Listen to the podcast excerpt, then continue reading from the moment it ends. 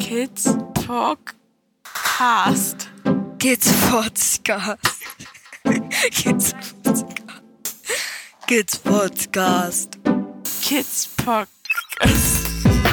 Kids Podcast. Kids Podcast. Kid Podcast. So.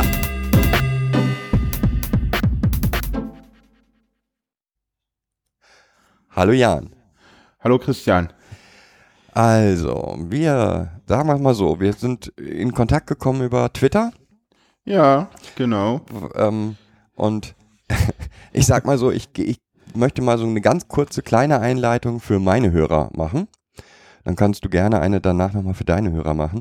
Ähm, in meinem Podcast beschäftige ich mich mit fremduntergebrachten Kindern. Und immer wenn ich einen Tweet geschrieben habe, ähm, wo es um spezielle ja, Probleme von, von diesen Kindern geht, ähm, waren ganz oft Eltern von autistischen Kindern diejenigen, die sagen, oh ja. So. da, Ja. da bin ich damit auf die, also dadurch habe ich das ein bisschen mehr verfolgt Hm. und ähm, habe irgendwann gesagt, boah, da, da musst du eigentlich was drüber machen. Weil Mhm. die ähnlich, also nicht, nicht die Ähnlichkeit des, der Erscheinungsform ist dieselbe, sondern die Probleme, die die Eltern haben, sind sehr, sehr Okay. ähnlich von autistischen Okay. Kindern und von traumatisierten Kindern. Ähm, Hm. also habe ich mal irgendwann geschrieben, wer kann mir mal Autismus erklären? Genau. Und äh, da, das hast du dir, soweit ich weiß, erstmal nur abgespeichert. Genau, ich hatte mir das abgespeichert und dachte, irgendwann musst du, musst du den Christian mal anschreiben. Und Genau. Und dann dann kam gab es irgendeine Debatte auf Twitter, wo ich dachte, ach, wo, wo wir dann irgendwie in, eine, in einem direkten Tweet-Austausch gekommen sind. Genau, und da ging es, Genau. glaube ich, um Förderschulen oder so, ne? Ja, ja, Förderschulen, Inklusion und so. Genau. Diesen Genau. Teil würde ich gerne ganz nach hinten stellen. Ja, oder in einem anderen Podcast machen. Und das können wir auch machen. Aber auf jeden Fall geht es jetzt erstmal darum, um den ersten Tweet. Wer kann mir Autismus erklären? Genau, und ja, ich bin Autist Okay. und deswegen, ja, habe ich mich, habe ich mich einfach mal erdreistet zu sagen, ich kann das. Auch. Und genau, Christian äh, macht den Kids-Podcast und den höre ich auch selber und genau, ja. Und, Ähm, welche Podcast-Projekte machst du denn, bevor wir irgendwie. Ja, ähm, ich mache im Moment äh, zwei Podcasts. Einmal mache ich äh, äh, die Wasserstandsmeldung, die auf fairsein.org erscheint. Das ist so SEO-optimal, so überhaupt nicht. Und ja, da, re da rede ich ähm, über Autismus und ja, über mich selber. Das, der Untertitel ist ein sprechendes Tagebuch. Und der soll eigentlich einmal im Monat erscheinen, manchmal macht das nicht ganz. Und dann habe ich einen Podcast, den Hör doch mal zu Podcast, den ich mit äh, Frank at Melonator auf Twitter zusammen mache, wo wir so über Politik reden. Und der erscheint alle zwei Wochen und sehr regelmäßig. Ey, ich schaff das alle zwei Wochen, finde ich toll. Ich hatte mir Ja, mal äh, vorgenommen, ich hatte mir mal vorgenommen, alle zwei Wochen zu senden und ähm, inzwischen, also bin ich froh, wenn ich es alle einmal pro Monat hinkriege. Hm, So ist das Leben, glaube ich. ja, naja, das, das liegt doch so ein bisschen daran, dass wir sammeln halt die Themen über die Wochen und dann, ja, gibt's einen Termin und dann, ja, das ist dann so auch eine schöne Regelmäßigkeit. Routinen und so. Kommen wir sicherlich noch drauf, was das Da- mit Autismus zu tun hat. Okay. ja, genau. Jetzt gehen wir zum Thema. In medias res, wie man so schön sagt. Ja. Autismus. Ähm, Ich Genau. würde mich da ganz gerne erstmal von so einer theoretischen Ebene annähern. Ja, das Ähm, ist immer gut, da komme ich mit klar. Genau. ähm, also, Autismus Ja. wird, diagnostiziert über zwei verschiedene Verfahren, soweit ich weiß. Also, ja, nee. Es gibt einmal das DSM-5 Hm? und dann gibt es das F84058 oder so. Ich glaube, einmal geht es um Ja, Kind. das ist dann der ICD-10, meinst du? Genau. Genau. Okay. Genau. Was Und dann muss- gibt's noch den ICD-11, okay. der auch nochmal ganz spannend ist. Okay. Dann erzähl mir mal, ich meine, du hast wahrscheinlich eine Diagnosesituation hinter dir. Ähm, Richtig, Was, richtig. was muss man sich darunter vorstellen? Also jetzt endlich ist es so, ähm, die Diagnostik bei Autismus ist nicht einfach und insgesamt auch recht schwierig. Ähm, ganz ehrlich, ich würde tatsächlich auch nur ähm, Diagnosen von Ärzten er ernst nehmen, die Ahnung von Autismus haben und nicht irgendwie ähm, Diagnosen oder auch Nicht-Diagnosen von Leuten, die äh, keine Ahnung von Autismus haben. Das ist nämlich, äh, ich, ich habe, ich weiß nicht, ob ich das auch vertwittert habe. Ich habe mal ges gesagt, es gibt eine Gruppe von Menschen, die sind schlimmer als Menschen, die keine Ahnung von Autismus haben. Das sind Psychiater, die keine Ahnung von Autismus haben. Es ist, äh, das ist, das ist böse, aber das ist leider tatsächlich so, weil du sitzt dann vor dem Menschen und sagst ihm so, ja, schönen guten Tag, äh, mir geht's nicht gut, ich habe Autismus und der so, äh, ja, ich habe schon einige Autisten gesehen, die sehen alle anders aus, wo ich dann sage so, wie sieht denn ein Autist aus? So, hm, ich sitze nicht schaukelnd in der Ecke oder wie? Ja, du merkst, ich, ja, Ironie und Sarkasmus ist uns Autisten nicht fremd. Das ist, habe ich schon mal anders gehört. Aber okay. ich erkenne da die Ironie. Ich Ja. merke das. Alles gut.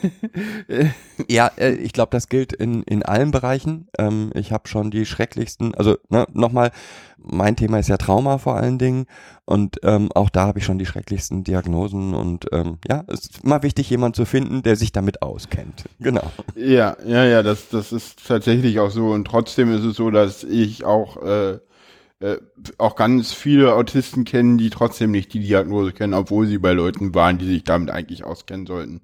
Wo ich sage, von, von mir aus, ah, das ist relativ offensichtlich, dass es eigentlich zutreffen würde. Also da ja, da hat man dann auch immer so, also es gibt ja im, im ICD-10 auch diese Abgrenzung zwischen Asperger-Autismus, Kanner-Autismus, äh, frühkindlichen Autismus und hochfunktionellen Autismus und atypischen Autismus, ne? Das, das, das sind so die fünf Sachen, die im ICD-10 definiert sind. Ähm, die fliegen im ICD-11 übrigens alle raus. Das habe ich schon gehört, ja. Die fliegen da alle raus, weil ähm, das komplett schwierig ist. Also ich kenne auch Leute, die wirklich ähm, äh, in, die deutlich älter sind als ich, äh, in den schon als im Kindesalter auffällig geworden sind, eine Kanner-Diagnose bekommen haben und die man aber, wenn man sie im Erwachsenenalter diagnostizieren würde, eine Asperger äh, äh, ähm, ja, Diagnose bekommen würden. Also die Übergänge sind da sehr, sehr fließend. Wer da was bekommt, ist mehr oder weniger Lotterie. Ähm, ich sage immer so, ähm, äh, Asperger-Autismus und hochfunktioneller Autismus ist für mich eigentlich das Gleiche. Äh, genauso Kanner-Autismus und äh, frühkindlicher Autismus, das ist für mich auch mehr oder weniger das Gleiche. Ähm, jetzt endlich ist es so, dass wir ja von einem ähm, Autismus-Spektrum reden oder ja, manche reden auch von einer Autismus-Spektrum-Störung, obwohl der Störungsbegriff auch wieder hoch umstritten ist in der Szene. Äh, deswegen will ich darauf nicht weiter eingehen. Ähm, Darf ich da ganz Äh, kurz, ganz kurz ein, ja, sollte ich im Laufe dieses Podcasts ähm, Begriffe wie Störung, Krankheit oder irgendwas ähm, verwenden, bitte ich das zu entschuldigen. ähm, auch ich bin in, in, in dieser defizitorientierten Umgebung ähm, und ja, ähm, brauchst du nicht. Ich habe da eine ne ganze Sendung, die meine letzte Wasserstandsmeldung äh, geht darum, als ob man Autismus als Krankheit bet betrachten kann. Äh, ich rede da 25 Minuten drüber, relativ unkonventionell und ich komme da zu dem Ergebnis, äh, wenn man da medizinisch raufblickt äh, und äh, mal guckt, wie Krankheit eigentlich definiert ist, dann kann man das durchaus. Ja, äh, wie gesagt, nee, ich, äh, mein, mein, mein Denken ist ein anderes, aber trotzdem ist die Sprache, in der man lebt, prägt ein. Und ähm, ne, also genauso würde ich nicht sagen, dass traumatische Kinder krank sind. Äh, trotzdem, ähm, trotzdem sagt man es so. Also ne? Ja, ich, ich finde es immer, ich finde es, ich finde es ja auch, um, um jetzt hier gleich noch einen nächsten Begriff zu missbrauchen, ich finde es immer so ein bisschen schizophren. Einerseits äh, regen wir Autisten uns immer auf, wenn es als Krankheit definiert wird, andererseits wollen wir alle eine Diagnose haben. finde ich immer sehr spannend. Okay, aber jetzt äh, nochmal zur Di- Diagnose. Ähm, wie findet denn so eine Diagnose statt? Was passiert Ähm, das Problem bei Autismus ist, du kannst es halt nicht irgendwie äh, mit äh, Blutwerten oder so ähm, äh, äh, diagnostizieren. Es ist eine reine Ausschlussdiagnose. Ähm, Ähm, es gibt noch einen zweiten Aspekt, der sehr, sehr spannend ist und die Komplexität der Diagnose noch klar macht. Es gibt bei Autismus kein einziges ähm, Diagnosekriterium, was da sein muss. Wir haben ähm, bei Autismus ähm, ganz viele Kann-Diagnosekriterien. ich habe die Diagnosekriterien jetzt nicht vor mir, müsste müsste ich mal nachgucken. Ähm, jedenfalls äh, guckt man da, ähm, man hat viele Fragebögen, die man selber ausfüllt äh, die auch die Eltern ausfüllen. Ähm, wie gesagt, ich bin jetzt selber erst mit 27 äh, diagnostiziert worden, was äh, für meine Altersgruppe ähm, Ende der 80er Jahre geboren äh, im äh, Asperger-Autismus-Spektrum äh, gar nicht so unüblich ist. Ja, ist ja auch. Seit wann ähm, gibt es überhaupt die Diagnose Autismus? Äh, die gibt es, ähm, also erfunden hat das Ganze, glaube ich, Hans Asperger und Leo Kanner äh, mehr oder weniger unabhängig voneinander. Ähm, Hans Asperger hat seine ähm, Doktorarbeit 1943 in Wien verfasst, auf Deutsch. Äh, Leo Kanner hat es, äh, ist, musste emigrieren in die USA, hat da auch ein paar andere Theorien erfasst, wo es herkommt, äh, die heute eigentlich alle als überholt gelten. Er hat diesen Begriff der Küche, äh, Kühlschrankmütter geprägt und wir können ja auch nochmal, äh, die alle falschen, die auch alle widerlegt sind, die aber teilweise auch trotzdem noch hinterherhängen. Ähm, und ja, Hans Asperger war der, der eigentlich, äh, ja, das, den besseren Blick hatte, auch was die Ursachen betrifft, äh, der schon ja sehr schnell auch darauf gekommen ist, okay, das muss irgendwie äh, genetisch auch äh, bedingt sein. Das ist auch eigentlich auch das, wo immer man wieder darauf hinauskommt, dass es ein, äh, ja, genetisch äh, bedingt ist. Okay. Ähm, aber erfunden, ja, aber wann wurde es anerkannt? Entdeckt. Weißt du das? Oh, wann wurde das anerkannt als Diagnose? Ich glaube, 70er, 80er Jahre wurde, wurde der frühkindliche Autismus oder Autismus generell damals halt unter den Aspekt von Leokana viel zu eng gefasst, nur frühkindlicher Autismus äh, erfasst. Und ähm, ich glaube, die, ähm, den Asperger-Autismus, den hat man dann halt äh, ja in den 90er Jahren auch schon erfasst, damals noch unter autistische Züge. Und äh, ja, die Forschung geht da tatsächlich auch mit sieben Meilenschritten voran. Weshalb wir ja auch ähm, eine ähm, wahnsinnige Zunahme der Diagnosen haben. Nicht der Fälle, nur der Diagnosen. Da würde ich auch dem, äh, ja, es gibt einen Psycho, ähm, einen Psycho Cast, nee, nicht ein Psychocast, ein Psychotalk, nee, ein Psychotalk zum Thema Autismus. Der ist sehr, sehr viel älter. Der ist ein, zwei Jahre alt. Die wollte ich eigentlich auch nochmal anschreiben, ob ich mit denen nicht mal eine Sendung machen kann. Äh, weil ich das spannend finde, da meinte er, dass das eine Modediagnose ist. Glaube ich gar nicht. Das äh, halte ich für Quatsch. Ja, nicht ganz. Also, ähm, ich sag mal, ähm, ich arbeite eng mit unseren Therapeuten zusammen ähm, und mit, mit, für meine Kinder. Und dort ist es so, dass ähm, die, die Therapeuten sagen, ähm, wie soll man sagen, ähm, wenn Eltern mit ihren Kindern in eine Therapiepraxis kommen, haben sie ein Vorbild. Ja, also ein Bild, was sie meinen, was ihre Kinder haben. Und ähm, die, es ist aktuell sehr häufig, dass Eltern kommen und sagen, ich habe ein autistisches Kind. So, und ähm, je häufiger Eltern kommen mit der Meinung, ne, ähm, umso häufiger wird es natürlich auch diagnostiziert. Also ich glaube nicht, dass es eine Modediagnose ist, um Gottes Willen, ne? sondern ähm, je häufiger Eltern glauben, ich muss mein Kind ähm, ähm, diagnostizieren und es hat einen Autismus, ähm, weil der Weg hin mit dem Kind zu einer zu, äh, zur Therapie oder zu einem äh, zum Psychologen ist natürlich ja ist nie gerne gewollt, ja und und ähm, also damit würde ich nicht sagen Modediagnose, sondern ich würde sagen, ähm, autistische Kinder werden häufiger jetzt, weil es bekannt ist, zum, zur Therapie geschickt. Oder zu einem, zu einer Diagnose überhaupt geschickt. Das war früher. Ähm, Wie, naja, klar, das sieht man ja bei mir, ne? Also es, es gab wohl tatsächlich auch bei, bei, bei mir in der, äh, in der Kindheit irgendwann mal äh, die Aussage, ja, autistische Züge sichtbar, aber dem wurde halt nie weiter nachgegangen. Mhm. Also ich glaube einfach, dass ähm, je, je bekannter es in der, in der äh, Allgemeinheit ist, dass es ein Problem ist, umso selbstverständlicher gehen Eltern mit ihren Kindern in eine Psychotherapiepraxis und lassen eine Diagnose machen. Und ähm, wenn du dann noch viele Psychotherapeuten oder Psychologen hast, die keine Ahnung haben, hast du natürlich auch viele Diagnosen, die falsch sind. Ja, das ist ja das, was ich ganz zu Anfang gesagt habe, ähm, wo da habe ich das ja versucht deutlich zu machen, dass ich halt sage, ähm, eine Autismusdiagnose ist hochkompliziert.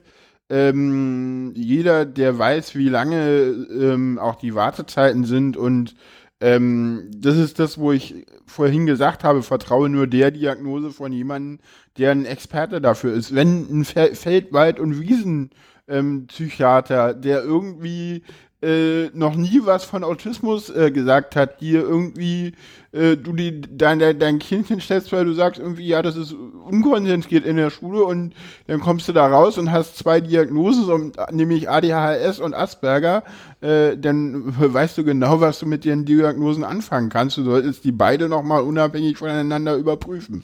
Genau. Also jetzt nochmal, von daher kann ich mir dieses, dieses, äh, diese Aussage ist eine Modediagnose vorstellen ähm, wenn die gleichen Kinder, wenn, wenn all diese Kinder zu Experten gehen würden, würden würde man trotzdem wahrscheinlich bei den 1% rauskommen. Ja, und trotz, ich, ja, und ich glaube, wenn du zu Experten gehen würdest, würdest du trotzdem eine, eine, eine steigende Diagnostik haben. Einfach weil wir dazu gekommen sind, aufgrund der Forschung, äh, haben wir halt ähm, eine Ausweitung des Autismusbegriffs. Äh, wir haben festgestellt, dass es deutlich mehr Leute gibt, gerade auch im Bereich Asperger-Autismus, die wir alle darunter fassen können. Und deswegen steigen die Zahlen. Und nicht, weil ähm, das eine Modediagnose ist, sondern nur, weil wir gesagt haben, okay, äh, wir haben festgestellt, dass im Bereich äh, Autismus die äh, Diagnostiken, äh, dass wir da die Kriterien verändern müssen. Und deswegen okay. steigen die Zahlen. Mhm. Das ist mein Punkt. Okay, habe ich verstanden. Jetzt nochmal. Ne, also, wenn ich 20 Jahre älter würde, dann wäre ich nicht mit 27, sondern vermutlich mit 40 oder gar nicht diagnostiziert. Das stimmt. Gar keine ne? Frage. Ne? Jetzt noch das mal, wollte ich damit sagen. Jetzt nochmal zur Diagnose. Ähm, also, Fragebögen. Die, die, die, die, die Betroffenen und die Eltern ausfüllen. Hast du mal so Beispiele, was für Fragen da so drinstehen? Jetzt nicht konkret, ne, so, so ein, zwei konkrete Beispiele? Ähm, nee, habe ich tatsächlich nicht mehr, weil sie, weil sinnhaftes merkt sich leichter. Ich weiß es tatsächlich nicht mehr. Ähm, da, da, da wird viel abgefragt, also was zum Beispiel, ähm, da wird viel abgefragt, auch zur Kindheit, äh, äh, wie spielt das Kind, wann hat es Krabbeln gelernt, äh, ähm, wann hat es Laufen gelernt, äh, wie war die Sprachentwicklung, äh, ist immer was, was geguckt wird. Äh, da wird dann geguckt ähm, nach, äh, was für ein Wortschatz hatte das Kind, wann hat es angefangen zu sprechen, ähm, wie ist es mit dem Hören. Es ist zum Beispiel so, dass äh, sehr viele ähm, Hörgeräteakustiker ähm, äh, sehr gut über Autismus Bescheid wissen, äh, weil autistische Kinder äh, oft ähm, Probleme haben ähm, zu hören und zwar nicht immer, sondern nur manchmal und dann zum Hörgeräteakustiker beschäftigt, ähm, äh, geschleppt werden, so nach dem Motto, mein Kind hört nicht richtig. Und der Hörgeräteakustiker feststellt, der hört super, der hört super gut, der ist besser als alle anderen und dann der sozusagen, die Leute sagt so, äh, pf, ja, am, am Hören liegt's nicht, das ist äh, äh, körperlich alles in Ordnung, gucken Sie doch mal in die Richtung. Also auch da ist es so, ne? Und dann hat man Sprache, ähm, Fragen, die darauf eingehen, ob das Kind Routinen macht äh, oder, oder der Erwachsene. Also wie gesagt, ich habe eine Erwachsenendiagnostik durchlaufen. Und ja. Okay, also dann werden ganz viele Fragen gestellt und diese, dieser Fragebogen wird ausgewertet und am Ende, ähm, was kommt dann am Ende raus? Ähm, zu 10% Autist? Nein. ähm, sowas habe ich tatsächlich auch schon gehört, so 70% Diagnosen hatte ich selber nicht. Also jetzt endlich ist es so, dass denn da immer noch eine Ärztin sitzt, die ähm, die Fragebögen alle auswertet und dann halt äh, zu einem Ergebnis kommt, ja oder nein. Okay. Jetzt ähm, spricht man von einer Spektrumstörung. Was ist darunter zu verstehen? Warum, was meinen die, was wird es mit Spektrum gemeint? Äh, mit Spektrum ist gemeint, dass äh, wenn du einen Autisten kennst, du genau einen Autisten kennst und nicht alle. Jeder Autist ist anders, genauso wie jeder neurotypische Mensch auch anders ist.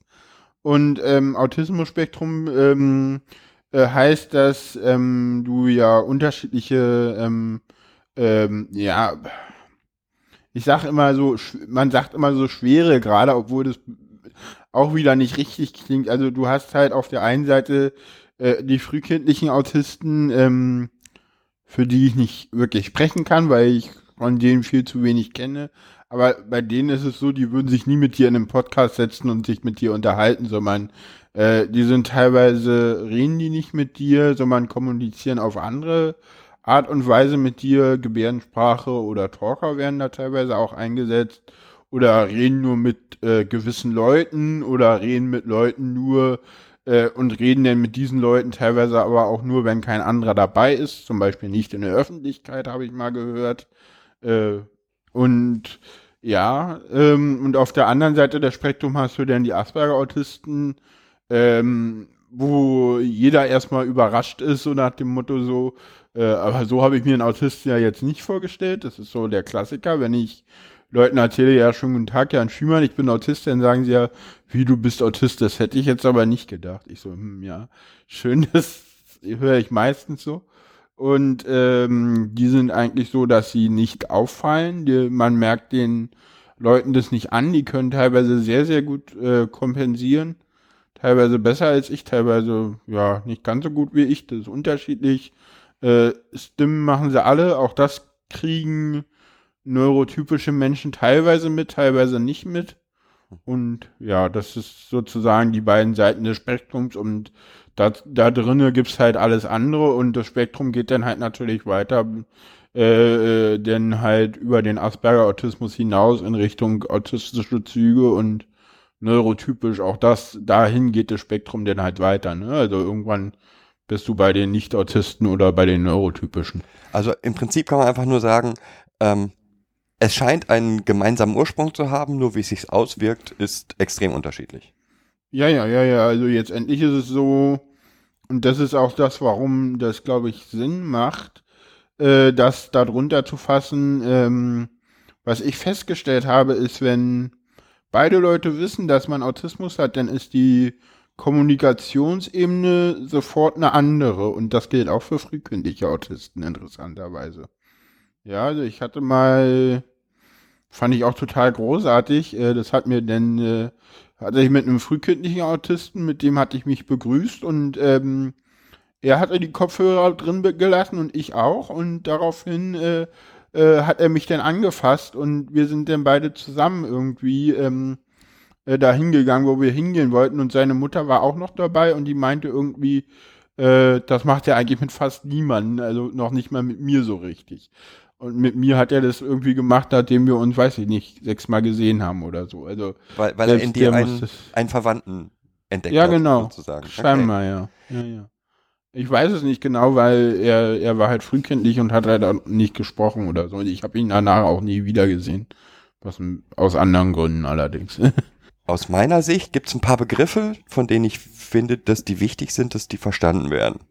Also, oder die, die bei mir Fragezeichen hinterlassen. Ja? Also neurotypisch ist schon klar, ja? Also neurotypisch heißt, sind all die, all die anderen, ja? ich habe mich lange, lange gegen den Begriff neurotypisch gewehrt und habe gesagt, man kann ja einfach normal sagen. Mhm. Äh, nur will sich nun äh, niemand gerne als normal bezeichnen lassen. Obwohl normal einfach nur durchschnittlich ist, wenn man das äh, psychologisch definiert, aber das mögen die Leute trotzdem nicht und außerdem hat sich halt äh, neurotypisch äh, als Abgrenzungsbegriff in der Autismuswelt durchgesetzt. Ich habe jetzt letztens den äh, Hobbyquerschnitt-Podcast gehört, also bei Rollstuhlfahrern sind das halt die Fußgänger, ne? Als, als Abgrenzungsbegriff, ne? So, so scheint jede Szene so ihren eigenen Abgrenzungsbegriff zu haben. Vor allen Dingen, weil das normal ja auch ähm, wieder euch als unnormal abwerten würde.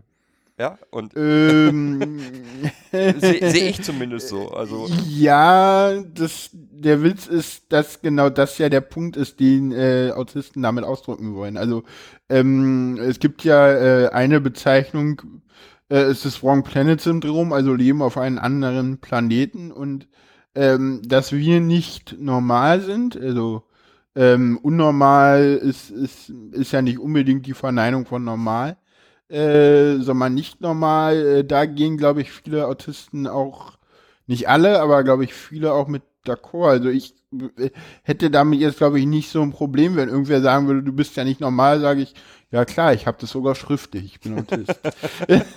Ja, ne, also, Wie gesagt, äh, ja, gut. Da haben wir ja bei neurotypisch haben wir eigentlich geklärt. Ähm, Dann habe ich zwei Begriffe, die immer wieder auftauchen, ist Meltdown und Overload. Kannst du mir Oh die ja. beiden Begriffe erklären? Ja, auch dazu habe ich tatsächlich ähm, schon mal eine Sendung gemacht, nämlich die, äh, die zehnte Wasserstandsmeldung. Da gehe ich da auch äh, sehr konkret drauf ein. Äh, kannst du mal verlinken? Ja, wenn du ich willst? muss mal eben, mein Stift versagt. und das ist nicht gut. Okay. Also zehnte Wasserstandsmeldung. Okay. Genau, da geht's, geht's, äh, gibt's ein ganzes Kapitel darum. Äh, der Overload ist sozusagen, ähm, wir haben noch gar nicht über die Reizfilter und Reizüberflutung Richtig. gesprochen. Vielleicht fangen wir Das damit an. Sollten wir vorher machen, Ja. dann erklärt sich nämlich daraus der Overload.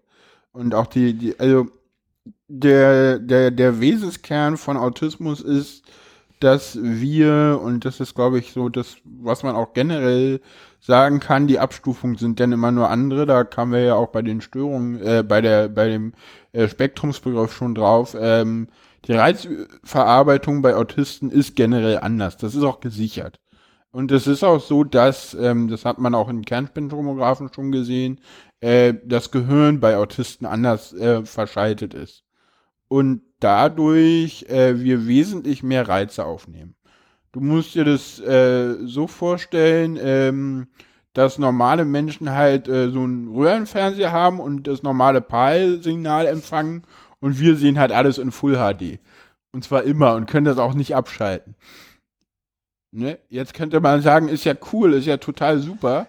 Jetzt hast du aber eine Welt, die darauf ausgerichtet ist, dass alle PAL sehen und niemand Full HD. Und deswegen ist es, so, so sind die Filme auch gedreht und so ist die Welt auch kreiert. Das heißt, äh, ich bin zum Beispiel ähm, äh, besonders geräuschempfindlich, das heißt, ich nehme immer alles wahr in einem Raum. Immer. Alles. Und zwar ist es so, ähm, wenn du jetzt in einer, in einer großen Disco bist und du dich mit jemandem unterhältst, dann nimmst du die, die Geräusche, die im Hintergrund sind, die kannst du ausblenden. Also die kannst du nicht ausblenden, das macht dein Gehirn von alleine. Ja. Und ich muss das aktiv machen, weil ich höre die immer. Ich kann die nie ausblenden. Das ist für mich auch extrem äh, belastend und das ist eine extreme Konzentrationsübung. Aber das betrifft ja nicht nur Diskotheken, das betrifft auch äh, öffentlichen Nahverkehr, Genau. Mhm. Straßenverkehr. Gut, Straßenverkehr, da ist ja, äh, wenn man im Auto fährt oder so, da ist das ja gar nicht so unhilfreich, wenn man ein bisschen mehr wahrnimmt.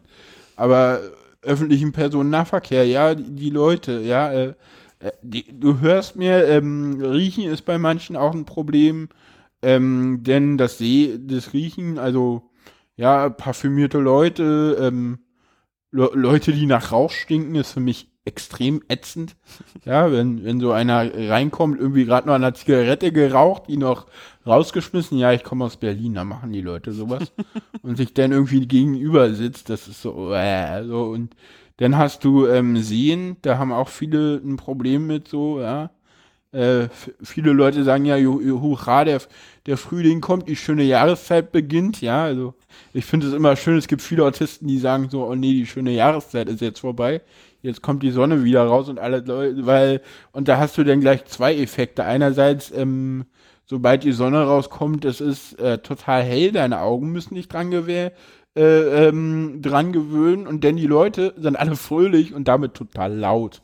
Ja, das heißt, du hast ja auf den Ohren auch gleich nochmal mehr Reize. Und teilweise ist es dann auch so, äh, Temperaturempfinden ist bei Autisten auch anders. Manche mögen Kälte überhaupt gar nicht. Äh, viele mögen Wärme auch nicht, schwitzen auch nicht. Ähm, es gibt, ähm, habe ich auch schon gelesen, äh, auch äh, der Geschmackssinn ist äh, beeinträchtigt.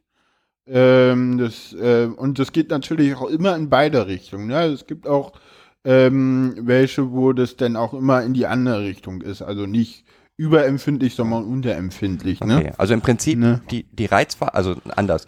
Die Sinne nehmen ja bei uns allen immer alles auf und euch fehlt um das mal so zu sagen, ähm, äh, der Filter, den wir haben, womit wir Wichtiges von Unwichtigen trennen können. Richtig, richtig. Okay. Wir nehmen immer alles wahr. Und äh, müssen halt diesen. In verschiedenen diese, Abstufungen halt. ähm, Genau, okay. genau. Und wir müssen halt diesen, äh, diese Möglichkeit, diesen Filter, das müssen wir halt aktiv machen. Oder wir machen das aktiv. Unser Ge Gehirn kann das. Das ist daran gewöhnt, weil wir das ja seit frühester Kindheit so machen. Ne? Also wir sind ja damit aufgewachsen. Ich habe mich zwar immer gewundert, warum die Leute im Büro äh, diese, diese Lautstärke äh, ähm, ertragen können. Aber weil, weil solange ich die Diagnose nicht hatte, dachte ich immer so, ähm, naja, das müssen doch die anderen Leute auch sehen, ne?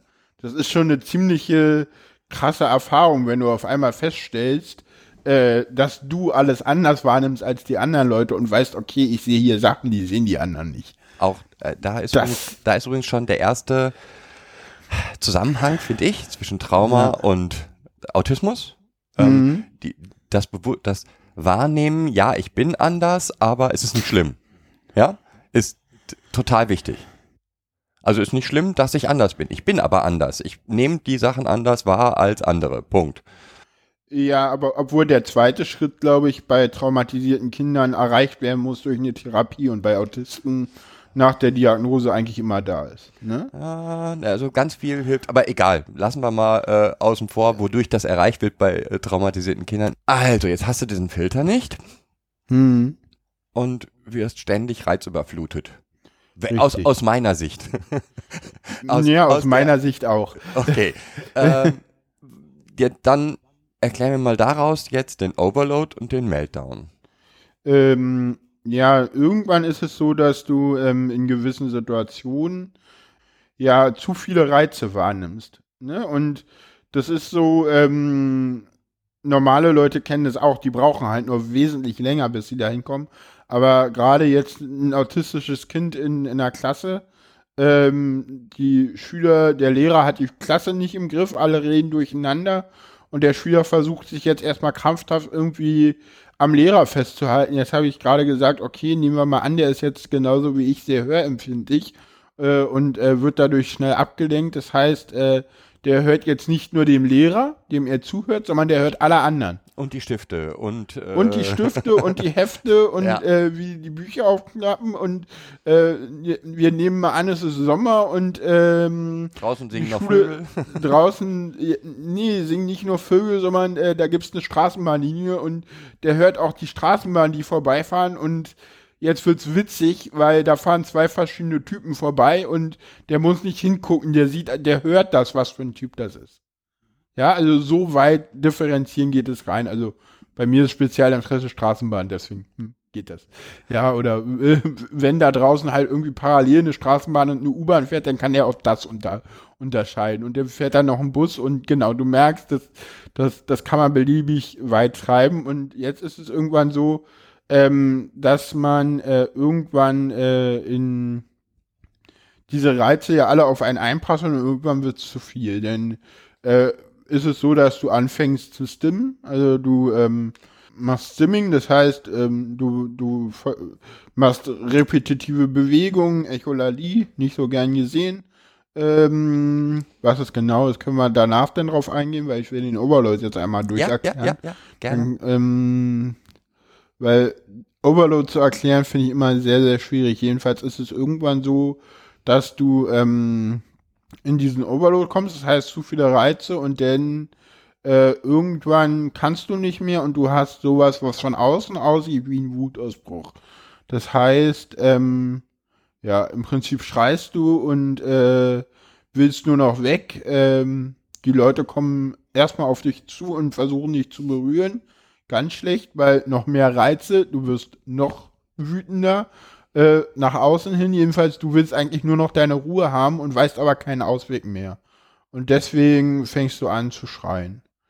Und ja, ich hatte das in der Schule teilweise dreimal die Woche und danach ist eigentlich auch die Kraft raus. Das heißt, ich hatte, hab dann auch äh, Strategien äh, mir erschaffen, sozusagen das zu unterdrücken. Und ich kann das teilweise erstaunlich gut und das ist immer so Gefühlsausbruch heulen. Also ich merke das immer, so ein Vorzeichen ist, dass ich so ähm, ähm, ich weiß nicht, ob andere Leute das auch kennen, so man hat, bevor man heulen muss, hat man ja immer so einen Wasserdruck auf den Augen, ne? So, eine- so, so, eine, so, eine Vor, so eine Vorform. Und das ist für mich immer ein Anzeichen, dass ein Overload ist. Mittlerweile weiß ich, was das ist und versuche mich dann in eine ruhige Umgebung möglichst nach draußen zu bewegen, um halt äh, den äh, wirklichen Overload schrägstrich Meltdown, da sind die Begriffe nicht so ganz ab, ab ähm, ge, äh, abgeklärt. Also manche bezeichnen mit Meltdown wirklich den Wut, also der, das, das Schreien, das wirklich, manche be bezeichnen dann aber auch mit Overload den Meltdown und manche meinen mit Overload die Vorphase vor dem Meltdown. Ich sag mal, das kennt, glaube ich, jeder. Also mir geht's auch so. äh, Ähm, Hm, ja, hm, ich zweimal Bullshit-Bingo erreicht. genau. Äh, War das Absicht? ja, natürlich. Okay, ja. Nein, aber ähm, Nee, nee Vorsicht, Vorsicht. Äh, jetzt krieg, bringst du mich gerade aus dem Konzept. Äh, mit. Ja und Nein auf eine Frage zu antworten ist so das Dümmste, was man machen kann. Also das war gerade wirklich mit Absicht provoziert, dieses, das kennt jeder, da sollte ich jetzt mit Absicht widersprechen. Ja. Okay, ja, weil das kennt nicht jeder, weil Nein. das ist wirklich, und das sind so die zwei wirklich, ich sagte gerade Bullshit-Bingo, weil das ist das, was wir Autisten ständig hören. Stell dich mal nicht so an, das kennt doch jeder, das ist doch normal, dass einem sowas passiert. äh, ja, genau, das sind so äh, die Wörter, die man immer wieder hört und wir können es nicht mehr hören, weil es ist einfach falsch. Ja, Punkt. kann ich, kann ich So. total verstehen. Ähm, Was ich aber sagen möchte, ist ähm, dieses Gefühl kurz, ähm, kur- also wenn eine, wenn man sehr belastet ist, ja, also und das hat jetzt nichts mit eurer Wahrnehmung zu tun, sondern das Gefühl, ich bin jetzt gerade an einem Punkt, ich kann nicht mehr. Hm. So, dieses Gefühl kennt jeder und dann äh, dieses Gefühl, ähm, was du nämlich gerade beschrieben hast, ähm, dieses kurz vor Weinen. Ja, Hm. das kennt Ja. auch jeder. Nur ähm, hat es wäre die Folge, wenn ich auf dieses Gefühl nicht achte, ein komplett anderes. Jein. Ähm, du hast dieses Gefühl nicht in den Situationen, Genau. wo ich das, das habe. Genau. Ja. Ne, also die, diese, diese Reizüberflutung, äh, die nimmst du ganz, ganz selten nur wahr. Und wenn, dann setzt du sich dem bewusst aus, so, weiß ich nicht, total lautes Konzert, aber da hast du dann andere Hormone, die ausgeschüttet werden als bei uns. Äh, was ist nochmal komplett komplett hat nichts mit eurer Erfahrung zu tun, aber Genau. diese diese Erfahrung ähm, ich bin jetzt hier an einem Punkt, an dem ich nicht mehr kann, an dem ich eigentlich nicht mehr weiter kann. Ich glaube, das ist eine Erfahrung, die hat jeder. Die, wie gesagt, die ist bei mir aus, in ganz anderen Situationen, hat mit eurer Erfahrung Genau. gar nichts zu tun. Bei mir ist es, ähm, wenn, äh, ich sag mal, die Probleme ringsum so groß geworden sind, dass irgendwie ich nicht mehr handeln kann, ich komplett, ne? Richtig, richtig. Das, das sind eigentlich sogar die gleichen Punkte, nur der Witz ist, dass du wesentlich länger brauchst, bis du Genau. diese, in dieser Situation bist als wir. Ja, also so dieses zwei bis dreimal die Woche hattest du nie. Nein, und auch aus ganz Ne? anderen ähm, ähm, Grundvoraussetzungen. Ne? Also Ja. dieses Ich kann nicht mehr weiter, ich bin jetzt an einer Grenze, wo es nicht mehr weitergeht, hat ja bei mir mit der Sinneswahrnehmung gar nichts zu tun. Das ist ja, Ja, ja. ein inner- innerer Zustand eigentlich. Ja, Und bei dir wird es von außen ausgelöst. Wenn es richtig ja, vor kann genau. von außen ausgelöst werden. Genau, also, dann ist es ein Meltdown. Natürlich haben wir auch Wutanfälle, gerade in der Pubertät. Und ich beneide die Eltern von autistischen Kindern nicht, die zwischen äh, einem Overload-Meltdown-Situation und einem Wutausfall unterscheiden müssen. Weil das ist, glaube ich, nicht leicht. Nee, garantiert nicht. Okay, also jetzt haben wir erklärt, was ein Overload ist, was ein Meltdown ist. Genau. Ähm, wie ist das im Alltag? Also, Hm. du hast, du hast gesagt, okay, du hast gelernt, bestimmte, ähm, wie soll man es nennen, äh, Filter für dich einzubauen. Hm. Beispielsweise deine Kopfhörer, richtig? Genau, ich habe eigentlich immer Podcasts auf den Ohren. Äh, Ich höre eigentlich überall Podcasts, wenn ich unterwegs bin. Ich habe jetzt, ähm, ich mache viel Stimming, seitdem ich weiß, was das ist und dass das hilft. Das ist so Genau, äh, da sollten wir nochmal, stimulierendes da sollten wir noch mal einsetzen. Stimming Genau. ist was? Stimming bezeichnet alle, ähm, ist äh, ein englischer Begriff äh, für selbststimulierendes äh, Verhalten.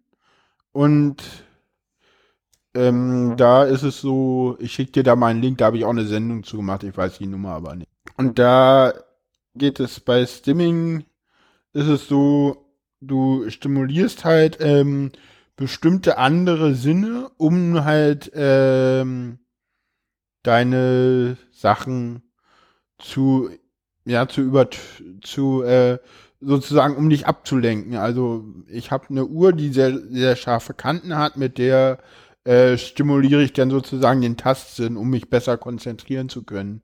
Äh, wenn ich mit jemandem rede, dann gucke ich dem nicht in die Augen, sondern ich gucke irgendwo anders hin, weil ähm, siehst du, da sind wir noch gar nicht drauf ge gekommen, Mimik, da kommt, Gestik, da sowas. kommen wir gleich noch hin. Da kommen wir gleich noch hin, genau. Ähm, es gibt dieses, ja, Klischeebild, würde ich fast sagen, von dem wippenden Autisten, der in der Ecke sitzt.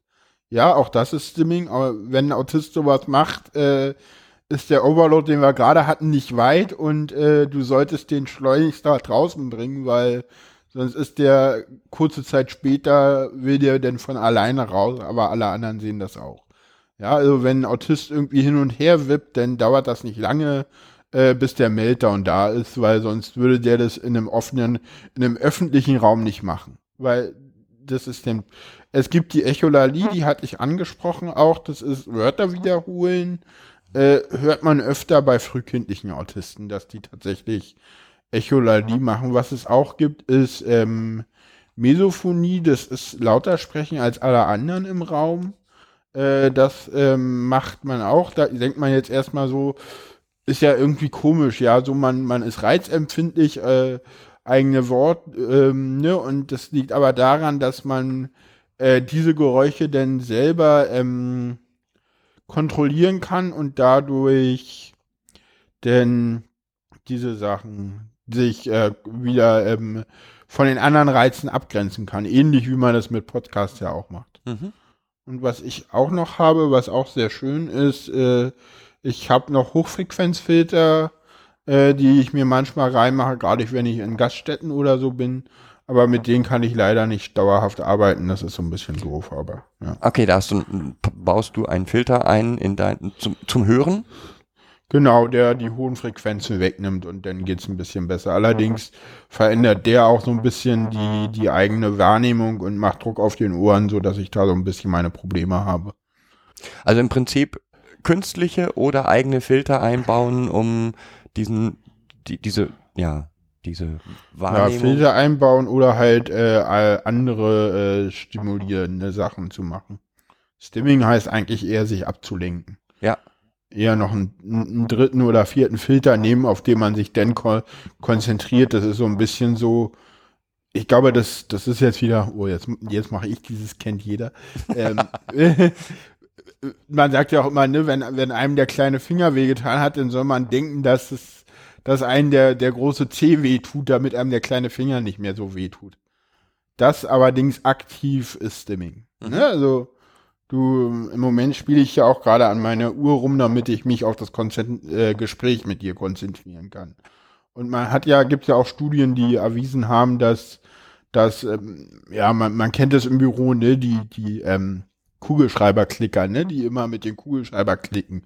Das ist im Prinzip auch Stimming. Im Ähm. Prinzip stimmt jeder, aber die meisten nennen es nicht so, weil sie gar nicht wissen. dass dass das gibt. Ähm, Genau. Das selbstverletzende Verhalten. Siehst du das auch in dieser äh, Richtung sozusagen?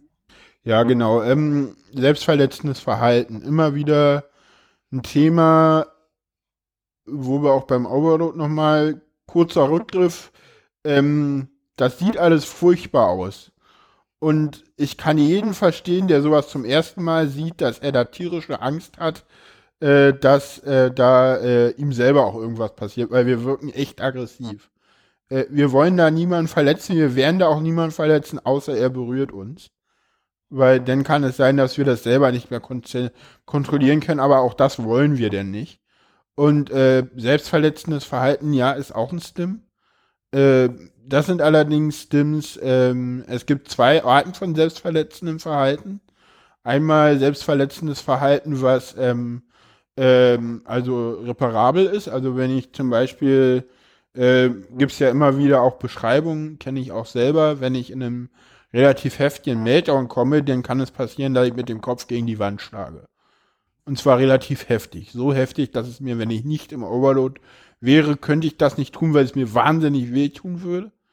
in der Situation tut mir das aber auch nicht weh. Oder es gibt ja auch, ich kenne einen speziellen Handknochen, wenn ich mit dem, äh, wenn ich im Oberlot bin, kann ich mit dem so krass gegen die Wand hauen, ich, ich spüre den Schmerz dann aber auch nicht. Wenn ich das mache, wenn ich nicht im Oberlot bin, kann ich das gar nicht, weil es mir sofort wehtun würde. Und dann gibt es aber auch noch ähm, selbstverletzendes Verhalten, gerne bei Mädels gesehen, ähm, die sich ritzen. Und da will ich auch, und das wollte ich sowieso in der Sendung abgrenzen, Leute, nur weil ein Mädel sich ritzt und ihr selbstverletzendes Verhalten sieht, ist es nicht unbedingt eine Borderline-Persönlichkeitsstörung. Das kann auch Autismus sein und Es kann auch Trauma sein. Ähm, es kann auch Trauma sein, richtig? äh, äh, Ah, okay, daher kennst das, Au- okay. Auch da wieder, ne? Das wieder die, die, die, ne? Ich sag mal, wieder aus Sicht der Eltern, nicht aus Sicht der Betroffenen. Ähm, das sind Verhaltensweisen, die traumatisierte Kinder auch zeigen. Ja. Und ähm, wo das, was du gerade gut gesagt hast, ne? ich will niemand anderen wehtun, ähm, ne? Ja, ja, also bei, bei Autisten ist es so, dass es da gar, hauptsächlich auch gar nicht so sehr, teilweise geht es dann nicht um den Schmerz, sondern ähm, das kann auch zu Routinen werden, denn äh, es ist so, man findet die Muster toll, die da entstehen oder so und das sind wirklich Stims, die man dann auch umlenken muss. Ähm, und das Problem ist, dass bei, wenn man denjenigen falsch diagnostiziert mit einer Border- Borderline-Persönlichkeitsstörung, dass man dann auch äh, das, äh, die selbstverletzenden Verhalten äh, falsch therapiert und man den auch mit Leuten zusammenbringt, die einem Autisten nun überhaupt nicht förderlich sind. Äh, und ähm, ja, ähm, es gibt ja immer noch so komische Fallzahlen, so Verhältnis Jungs-Mädchen, Autismus. Äh, so 1 zu 7, 1 zu 5.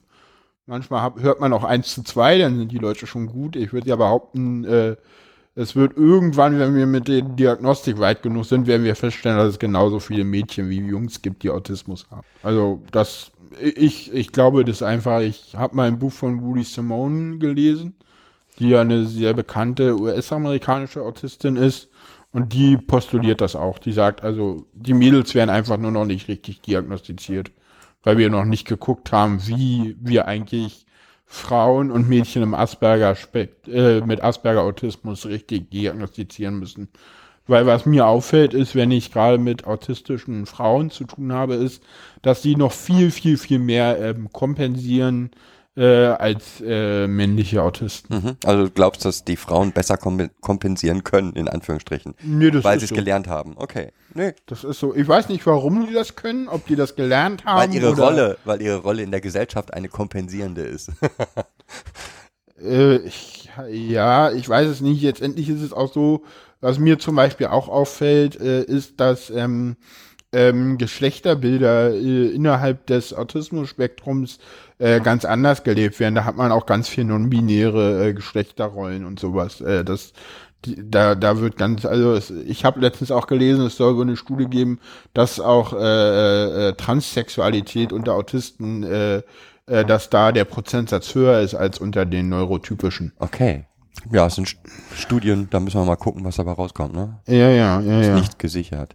Okay, jetzt würde ich gerne nochmal auf eine ganz wichtige Sache an, eingehen. Für mich, sozialer Umgang, Smalltalk, Erkennen von, ähm, ja, Mimik und Gestik, genau. den wir vorhin schon hatten. Ja. Ja, Erzähl mal. ähm, erzähl mal, ja, äh, Smalltalk, äh, äh, bleiben wir erstmal bei Mimik und Gestik, weil da entspreche ich so ein bisschen mehr dem Klischee als beim Smalltalk. ich kann nämlich Smalltalk so ein bisschen ganz gut.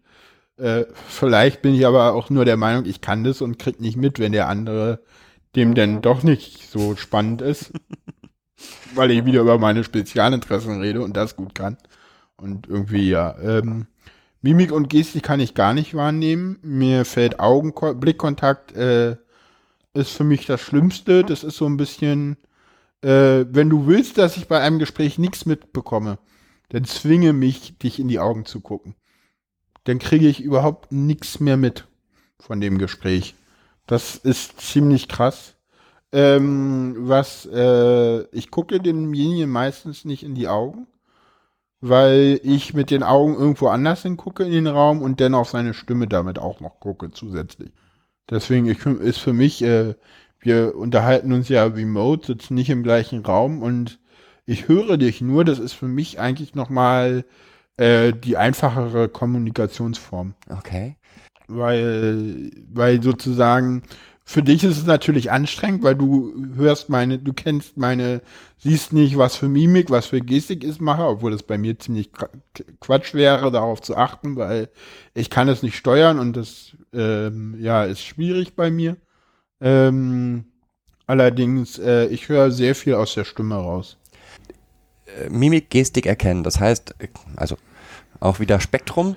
Ähm, es fällt einfach schwer, Autisten fällt es schwer, einer, ein, äh, in einem Gesichtsausdruck zu erkennen, der guckt neutral, der guckt fröhlich, der guckt äh, zugewandt, der guckt wie auch immer. Ähm, wie auch immer fällt schwer. Also ich sag mal so, ja, ich sag mal so, so, weißt du, so die, die, diese klassischen Sachen, die erkennen wir auch, wenn einer lächelt.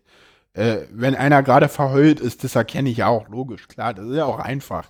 Ja, aber so diese feinen Unterschiede oder so, oder so, wenn einer so ganz normal spricht und dabei aber einen ironischen Gesichtsausdruck macht, kriege ich nicht mit. Wenn der das nicht in die Stimme betont, no way. Okay. Kriege ich nicht mit. Ja? Solange du in sich logisch schlüssig bleibst, kannst du mich auch super anlügen. Weil da machst du mit deiner Mimik und Gestik was, das kriege ich nicht mit. Ich krieg das nur mit, wenn du irgendwann unlogisch wirst, was du sehr schnell wirst. Aber äh, das heißt, ähm, wie gesagt, die Nuancen kann, könnt ihr, fällt dir jetzt speziell. Also die Nuancen zu er erkennen in dem Gegenüber fällt dir halt schwer. Das fällt, glaube ich, allen Autisten, also mehr oder weniger allen Autisten schwer. Da würde ich jetzt fast mal allgemeine, fast verallgemeinern. Das, weil das ist auch so ein ja, Kernpunkt der Diagnostik. Schwierigkeiten bei Mimik und Gestik. Okay. Ähm, das heißt, und das, der Bereich Smalltalk ist wahrscheinlich deswegen auch so schwierig, weil es Autisten schwerfällt, ähm, zu erkennen, ist das jetzt Smalltalk? Will der Mensch wirklich was von mir? Will, ja? Also. Erstens das und zweitens gibt es noch einen anderen Aspekt, der ist, ähm, dass ähm, Autisten den Sinn darin nicht sehen, sich über belanglose Dinge zu unterhalten. Weil Smalltalk ist ja ein Unterhalten des Unterhaltens wegen. Okay. Da geht es ja nicht darum, irgendwelchen wirklichen äh, Wissen auszutauschen oder, weil ich meine, wie wird's Wett wie ist das Wetter gerade draußen und äh, ja, ähm, der, der Nachbar hat den Hund gefressen, interessiert nur nicht wirklich irgendjemanden. Ich weiß, das geht irgendwie ein bisschen anders, das Sprichwort. Da ist ja keine Information, äh, drin. Information drin und deswegen ist es halt schwierig. Ja. Okay, ja. So, jetzt würde ich ganz gerne von da aus mal auf Geschwurbel, weil ich finde, wie in vielen Bereichen, gerade im Autismusbereich, ist ganz viel Geschwurbel unterwegs. Okay, was meinst du jetzt? Mit Geschwurbel meine ich zum Beispiel, ähm, Autismus ist heilbar. Mit, ähm, äh, Ah, okay. mit Geschwurbel meine ich zum Beispiel, äh, es gibt einen Zusammenhang mit Impfen. Es gibt einen Zusammenhang hier und es gibt einen Zusammenhang da. Nee, hast du eine Erklärung, wo diese Mythen herkommen? Weiß ich nicht, da wo alle Verschwörungstheorien herkommen.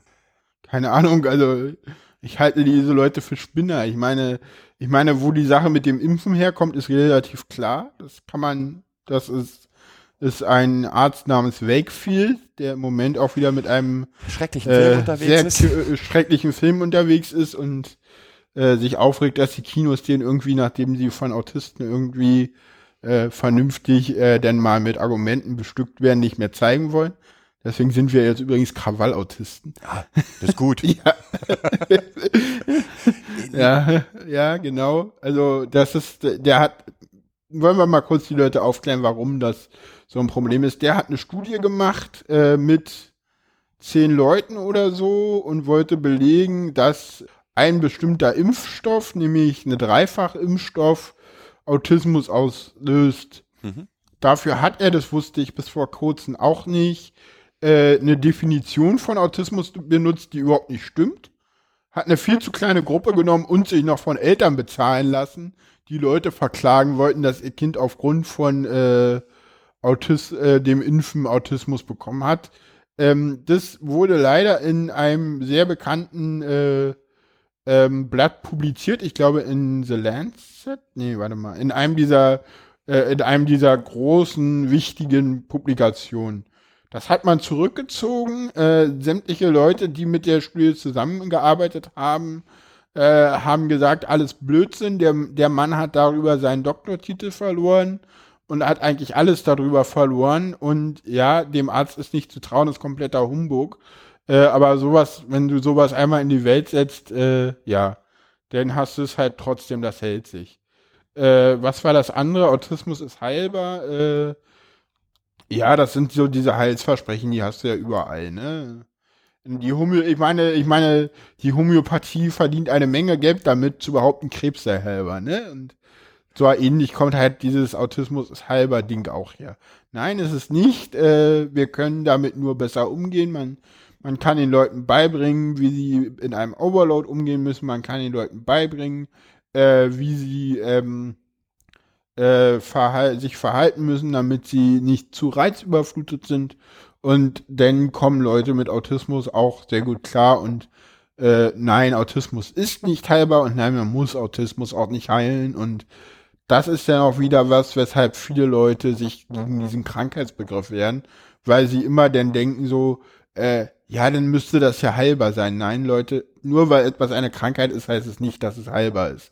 Und ja, Autismus ist nicht heilbar. Ja. Ähm, Ich glaube, dass auch ganz viel von diesem ganzen Geschwurbel genau daher kommt. Also ich sag mal, ähm, da sind Menschen, die leiden, ja, Eltern, die leiden und es ist total leicht. Naja, gut. ja, das, oder auch. Das ist so, äh, die, die Eltern leiden ja nicht wirklich, die haben halt nur ein Kind geboren bekommen, was nicht dem entspricht, was sie eigentlich sich vorgestellt haben. Und leiden darunter, weil sie leiden ja. Also ich finde es immer schwierig, äh, zu behaupten, dass Eltern irgendwie unter ihrem Kind leiden. Die hatten dann halt einfach nur eine andere Vorstellung. Ne, stopp nochmal. Also, ne, sowas wie Meltdown zu erleben und damit klarzukommen. Also ich sage nicht, dass die leiden ähm, unter dem Kind, sondern ich leide äh, unter darum, dass sie ihr Kind ständig irgendwelchen Menschen erklären müssen. Dass ähm, die Reaktion, sie sich die Reaktionen nicht erklären können. Punkt, Punkt, Punkt. So, auf jeden Fall gibt es Menschen, die möchten, dass was weggeht. Und nichts ist leichter für Geschwurbelmenschen, jemanden etwas zu verkaufen, wo ein Leidensdruck da ist. Also wo, wo der sich unbedingt wünscht, dass das weggeht. Ja. Ähm, und äh, wie gesagt, in, auch in der Traumaszene ist genau das Gleiche. Ja, also da gibt es Menschen, die gehen hin und sagen den Eltern, wenn ihr jetzt Homöopathie XY nehmt, geht das weg. Und es geht halt nicht weg. Man kann nur lernen, Ja, ja. damit umzugehen. Und, Richtig. Äh, man kann selber auch als Eltern damit lernen, umzugehen, dass diese Wutanfälle da sind. Und da mit diesen Wutanfällen umgehen, heißt, ich leide nicht mehr darunter. In dem Moment, wo ich, wo mich das bedroht als Eltern, oder ich das Gefühl habe, das bedroht mich, leide ich halt. Und es ist die, die Frage des Blickes, dass das Ganze dann gut macht und nicht, wie diese anderen Leute versprechen, ähm, irgendwelche ne? ähm, Mittelchen, äh, was haben wir da noch Schönes? Warte mal, wir hatten ähm, Homöopathie haben wir jetzt gesagt, Impfen haben wir jetzt gesagt, dann gibt's ja diese tollen äh, Baden in MMS, genau, Chlorbleiche. genau, in Chlorbleiche. Schrecklich, wie man sich das nur, ne? Ja, ja, ja, ja, ja, ja. Äh, Schrecklich. Ja, gut. ja, ja. Was könnte Genau. denn Autisten helfen? Weiß ich nicht, lass uns bevor, bevor wir, äh, lass uns noch kurz auf eine, bevor wir zum Helfen kommen, Ja. lass uns noch auf eine Therapie kommen, die nicht geschwurbel ist, wie du es nennst, aber trotzdem ganz, Doch, ganz ist schlimm. Geschwurbel. Aber Nein, das ist du? nicht gesch ja, ABA. Das ist auch Geschwurbel.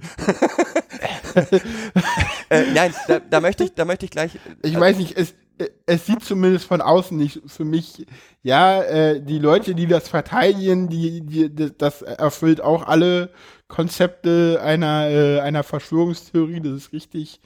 Aber ja, das, Ähm, das, das gibt sich eher noch so für mich immer den Anstrich, als, als hätte es irgendwie noch ein Konzept. Da steckt ja bei Behaviorismus hinter äh, und der ist zwar mittlerweile widerlegt, aber das war ja mal ein psychisches Konzept, dem man auch geglaubt hat. Also da steckt ja Wissenschaft hinter.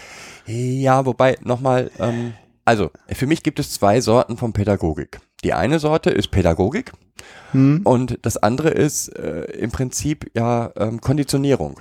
Ja, Ja, genau, also, das ist ABA. Genau, und ABA ist Konditionierung, aber das ist für mich keine Pädagogik.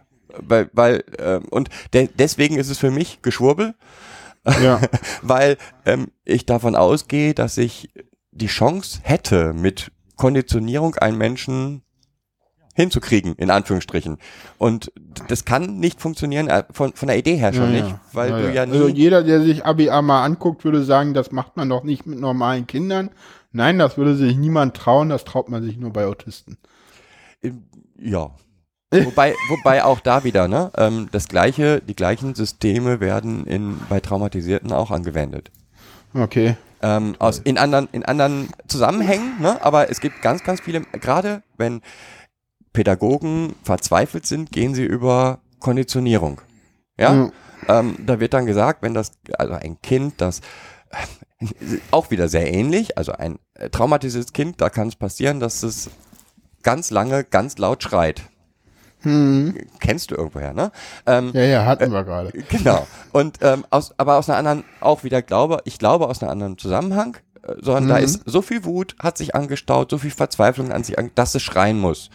Wenn ich das jetzt über Konditionierung versuche zu behandeln, Hm. dann nehme ich dem Kind eigentlich eine Ausdrucksform, anstatt ihm eine neue zu geben. Na, im- Und das im- wäre äh, Pädagogik. Ich helfe Na, im ihm. schlimmsten Fall machst du eine Retraumatisierung dadurch, klar. oder? Nicht nur das, also ja, aber im Prinzip, ähm, also was bei uns hilft, in, in meinem ist es, es fehlt diesem Kind in diesem Moment eine Sprache für all die Wut und all das, was es da hat. Und in dem Moment, wo ich ihm nur die Chance gebe zu sagen, ich bin jetzt wütend, in einer anderen Art und Weise, verschwindet Mhm. das, dieses Schreien von alleine ganz langsam. Weil äh, es Mhm. muss es ja nicht mehr. Ich nehme ja dich wahr als schreiendes Kind. Und äh, jeder, der glaubt, nur mit Konditionierung einen Menschen erziehen zu können, das halte ich für, ist für mich Geschwurbel. Jetzt aber trotzdem, was hilft Autisten?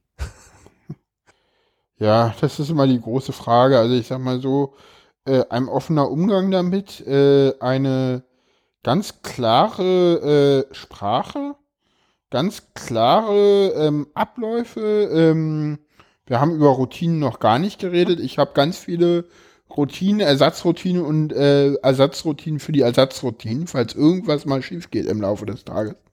Weil passiert immer irgendwie mal, ne?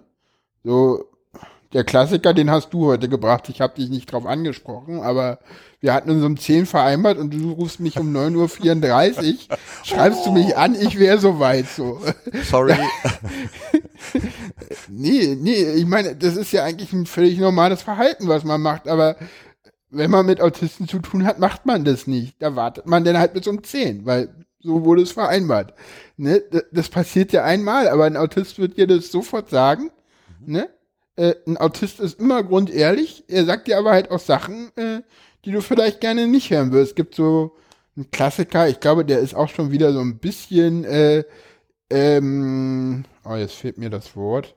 Der ist auch so ein bisschen, ja, äh, plakativ, aber äh, ja, du kommst morgens auf Arbeit zu deinem Chef ins Büro und der Chef fragt dir, na, wie gefällt dir mein Oberhemd? Und du guckst rauf und sagst dir, ja, Entschuldigung, passt nicht zu ihren Schuhen. Jeder normale Mensch würde sagen, ja, ist super. Und der Autist guckt halt, bewertet es und sagt, was er denkt. Ne? Das heißt, der ist ein grundehrlicher Mensch, der dir aber immer sagt, was er denkt. Damit muss man halt umgehen lernen. Auch. Und ähm, klar kann man uns helfen mit äh, Therapien, aber ich glaube, äh, was uns am meisten hilft, ist tatsächlich äh, äh, mehr Akzeptanz und mehr Wissen über Autismus in die Gesellschaft zu bringen. Weil nur dann äh, kann die Gesellschaft mit uns auch adäquat umgehen, weil ja, eigentlich sind wir auch äh, Leute, die halt anders denken und äh, klar macht anders sein. Äh, wir hatten ja vorhin schon das Unnormale. Das macht den Leuten halt Angst, aber wir sind halt Leute, die relativ logisch denken. Manchmal wird uns auch gesagt, wir hätten keine Emotionen. Das stimmt auch nicht. Äh, das ist auch Quatsch. Natürlich haben wir Emotionen, wir drücken die halt nur anders aus. Äh, ich kann meine Mimik und Gestik nicht kontrollieren. Ich weiß nicht, wie man das macht. Deswegen muss man mir halt glauben, was ich sage. Und das ist zum Beispiel ein, ein Riesenproblem äh, bei Ärzten. Ja. Ein Autist geht zum Arzt und sagt schon guten Tag, mir geht's schlecht. Ja. Da sagt er aber übrigens in der gleichen Tonlage wie mir geht's gut. Okay, ja. Ja, der Arzt kann jetzt überhaupt nicht einschätzen und äh, scheinbar ist es so, ich weiß es nicht, aber ich höre das, dass Ärzte auch ganz viel über Mimik, Gestik und Stimmlage äh, einen Patienten diagnostizieren.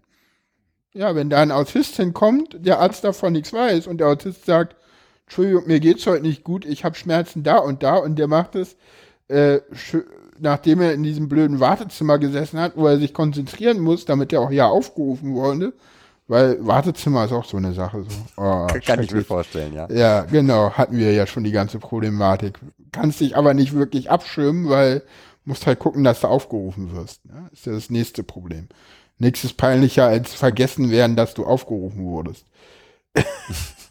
ne? Ja, äh, kommt noch mal so eine Sache dazu und ganz viele Sinne, Reize und dann, wenn du dann irgendwie noch einen Hausarzt hast, wo dann ein Kinderarzt mit dran ist und ja, genau. Dann wird alles zu viel.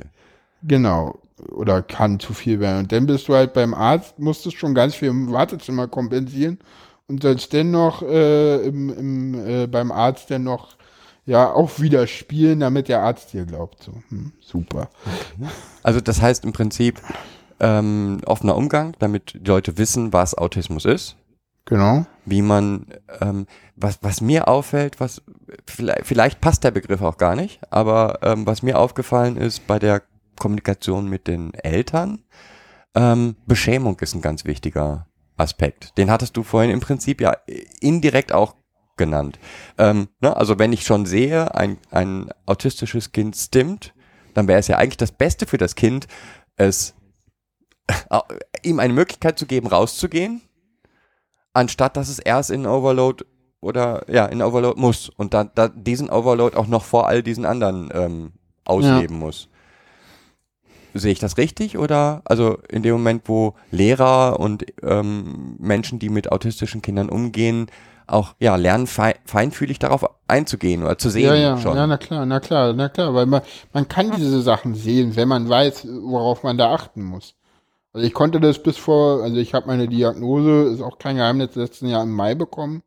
Äh, selbst diagnostiziert habe ich mich im, im Februar. Ist übrigens auch gar nicht so un, ungewöhnlich, dass sich gerade erwachsene Autisten zuerst selber diagnostizieren und dann sich eine Diagnose holen oder auch nicht.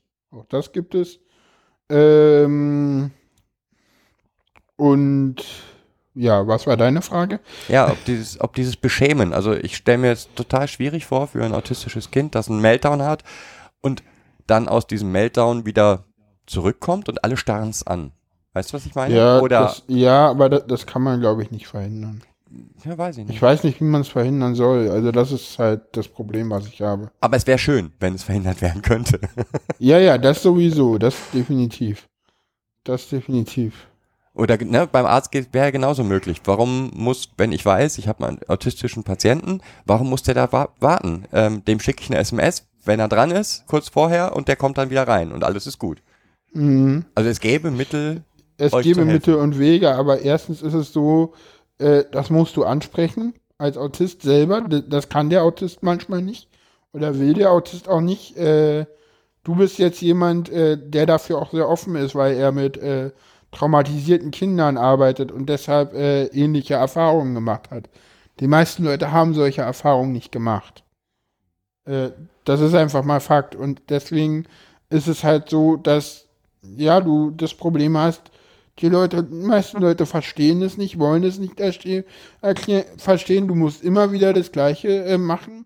Äh, die Leute ähm, nehmen den Autisten halt nicht aus der Situation raus, sondern beschweren sich noch, was brüllt denn der hier so rum? Das ist doch ein völlig unakzeptables Verhalten von dem Kind. Äh, sehen nicht, dass der äh, Autist sich wehrt, sondern denken, äh, der Autist will provozieren. Äh, man liest ja immer wieder und deswegen ich, mache ich das auch so klar. Äh, ein Overload sieht nur so aus wie ein Wutausbruch, hat damit aber nichts, aber auch gar nichts zu tun. Ja, natürlich können Autisten auch Wutausbrüche haben, aber das ist dann was anderes. Ne? Das sieht nur genauso aus, das ist es aber nicht. Ja, ich habe immer früher gesagt Weinkrämpfe oder Heulattacken. So hat sich das für mich angefühlt. Weil ich kann das auch nicht steuern, weil, und das ist auch nochmal was, Moment, was ich sagen will, keiner macht das gerne freiwillig. Wir versuchen das zu unterdrücken, so gut es geht, weil wir halt da Probleme haben. Ja, klar. Ich finde, eigentlich ist die Sache für mich rund. Wir haben mit Sicherheit ganz vieles noch vergessen. Ich würde jetzt das mit der Förderschule rauslassen, ähm, Ja, weil das ist, ja, ist eine, ein anderes Thema. Aber Ja. ich glaube, wir haben erstmal einen runden Blick auf Autismus bekommen. Ja, das stimmt. Das freut mich. Das freut mich auch. Dann würde Ja. ich jetzt gerne die Sendung hier beenden. Herzlichen Dank Machen für deine das. Offenheit. Ja, danke. für das Keine Gespräch. Ursache. Und Ja. ähm, wie gesagt, ich glaube, da wird nochmal ein weiterer Podcast raus werden über andere Themen. Genau. Das ist schön. Okay, Mich freut's. Danke. jetzt Tschüss. tschüss.